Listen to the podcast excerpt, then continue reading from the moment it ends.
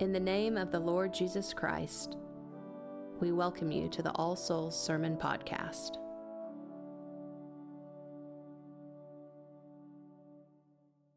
Jesus says, But whom say ye that I am?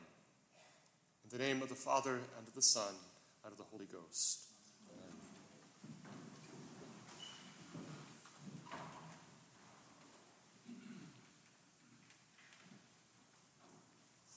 Why does Jesus ask his disciples, Who do men say that I am? One idea we can quickly rule out is that Jesus is conducting a kind of opinion poll. He is decidedly not like a presidential candidate, anxious to see how he stacks up against the competition. Indeed, I don't think our Lord is asking for information at all. He's not seeking data or gathering intelligence he does not already have. Rather, I think he asks this question for his disciples' sake, for our sake. After all, Jesus is the teacher par excellence. He asks in order to get them reflecting on who he is, to open their hearts, to begin to see him as he really is, to reveal himself to them. And we see this in the way in which he passes so quickly from the first question to the second, from the more general, whom do men say that I am, to the more specific and more pointed question, but whom say ye that I am? Do you see how he doesn't engage at all with the various popular theories about his identity? John the Baptist, or Elijah, or Jeremiah, or the like. He ignores those and gets right to the question that really matters the question that involves the disciples, that implicates and entangles and ensnares them. But whom say ye that I am? He is not interested in the theoretical, but in the existential, not in the head, but in the heart. Look again at Jesus' response to Peter's confession to see what I'm getting at. Peter's confession, of course, is perfectly correct. It's the right answer, the Sunday school answer. Thou art the Christ, the Son of the living God, he says. But like a child in Sunday school who answers correctly Jesus to every question, Peter says more than he knows. That is, his answer is true. Jesus really is the Christ, the anointed one, the Messiah. He really is the Son of the living God.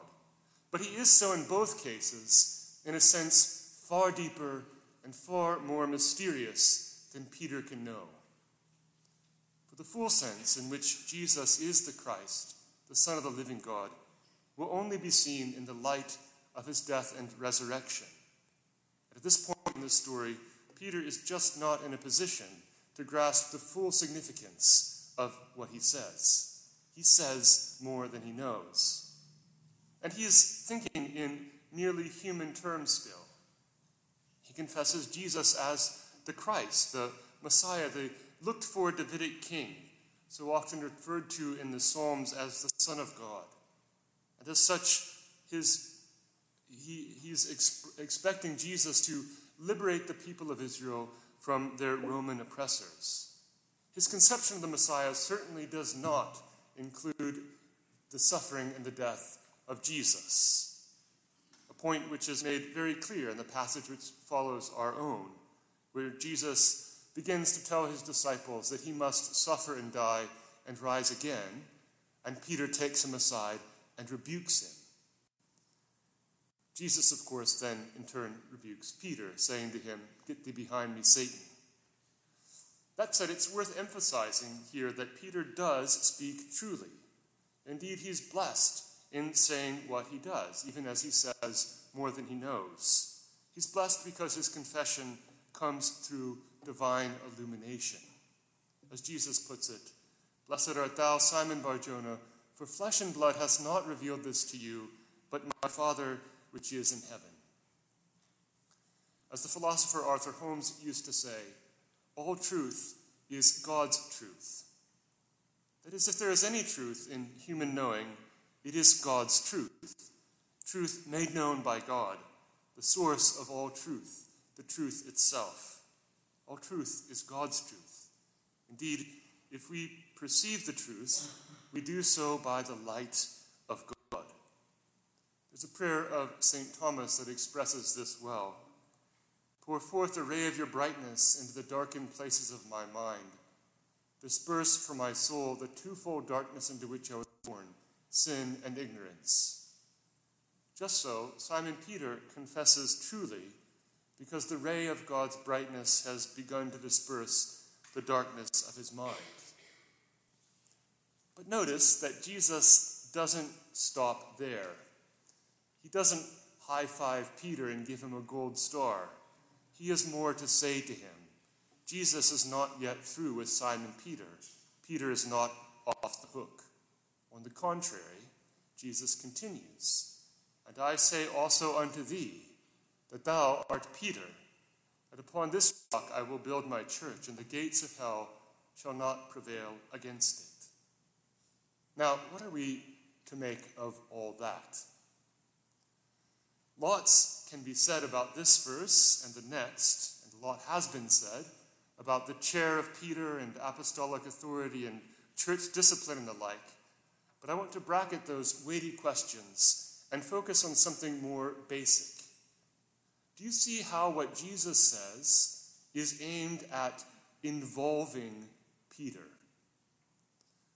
It seems to me that Jesus is pressing Peter to see that the question of who Jesus is cannot remain a merely theoretical question for him, but that it is necessarily an existential one, a matter that concerns his very existence, something that will not leave him unchanged, a truth that places demands on his life.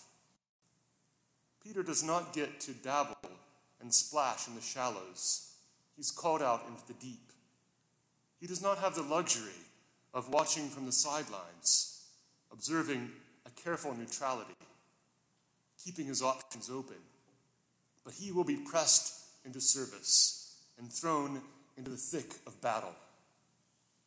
Thou art Peter, and upon this rock I will build my church, and the gates of hell shall not prevail against thee. Punning on Peter's name, Jesus calls him a rock, or Petra in Greek. You hear how that sounds like Peter, don't you? And Jesus declares that he, Peter of all people, Peter the unlettered fisherman from Galilee, Peter the impulsive and impetuous one, Peter the one who will later deny his Lord. Jesus declares that this man will be the rock on which Christ's church is built. Apart from the sound of his name, Peter does not at all seem like a likely candidate to be the pillar of the Christian community, to lead the church of the living God, which is the pillar and ground of the truth. But then these words to Peter are entirely consistent with the way the Lord acts. The choice of Peter is in keeping with the character of God, as revealed in the history of Israel and most fully in Jesus, in Christ crucified. As St. Paul proclaims, God chose what is foolish in the world to shame the wise. God chose what is weak in the world to shame the strong. God chose what is low and despised in the world, even things that are not, to bring to nothing things that are, that no human being may boast in his presence. That Peter, of all people, should become the rock of the church accords with the truth revealed in Jesus. For as the Lord says to another of his apostles, My strength is made perfect in weakness. Paradoxically, the strength of the Christian the strength of the church, are seen most clearly in the weakness, in our own weakness, because the very weakness serves to show forth the power of God. When I am weak, St. Paul says, then I am strong. Strong, that is, with the strength of God, whose power is made perfect in weakness. Thou art Peter, and upon this rock I will build my church, and the gates of hell shall not prevail against thee. Our Lord is beginning to show Peter just what it will mean that Jesus is the Christ, the Son of the living God, beginning to reveal both the full depth of the truth of his confession and its implication for his own life, beginning to show Peter how his confession, Thou art the Christ, inextricably involves his own life. Thou art Peter, and this is what I will ask of you. The same is true for you and for me. Our Lord's question is also addressed it directly to each of us. But who do you say that I am? Who do you, Chris Yoder, with your life, say that I am? Who do you, fill in your name here, say that I am? Now, you and I have a certain advantage on Peter in that we have the advantage of hindsight. We stand on the other side of the death and resurrection of Jesus, as well as centuries of development of Christian doctrine. We ought to know better than Peter what it means to confess that Jesus is the Christ, the Son of the living God. But this should by no means lull us into a false sense of complacency, thinking that we know the answer to that question of who Jesus is, that we have checked that box, and that we can now move on living our lives without interruption. Because as we've seen, Christ's question is not aimed at the head, but at the heart. It's not so much about what you think, but about what you love, how you live. To confess Jesus is the Christ, the Son of the living God, is just the beginning. Beginning of a lifetime of conversion. The beginning of discovering the relentless way in which our Lord will press his claim to every nook and cranny of your life. How he will not leave you alone, he will not leave you unchanged. He would be Lord of all your life, of absolutely every area of your life. He says, If any man would come after me, let him deny himself and take up his cross and follow me. But who do you say that I am? With these words, our Lord questions us, makes demands on us. As C.S. Lewis puts it, it is not so much of our time and so much of our attention that God's demands. It is not even all of our time and all of our attention. It is ourselves.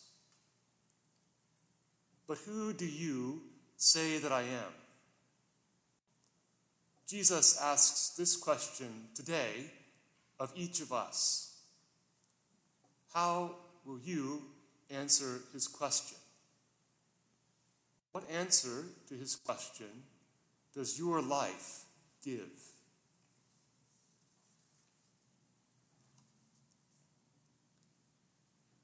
Want to end with a prayer from John Cosin, the great 17th century English bishop. It's a prayer that expresses what I've been trying to say better than I can myself. A prayer that is an answer to our Lord's question, one which I hope to make my own. Bishop Cosin prays thus Be thou a light to mine eyes, music to mine ears, sweetness to my taste, and a full contentment to my heart. Be thou my sunshine in the day, my friend at the table, my repose in the night, my clothing in nakedness, my succor in all necessities. Lord Jesus, I give thee my body, my soul, my substance, my fame, my friends, my liberty, and my life. Dispose of me and of all that is mine, as it seemeth best to thee and to the glory of thy blessed name. Amen. Thank you for listening to the sermon podcast of All Souls Episcopal Church. For service times and more information, go to allsoulsokc.com. God be with you.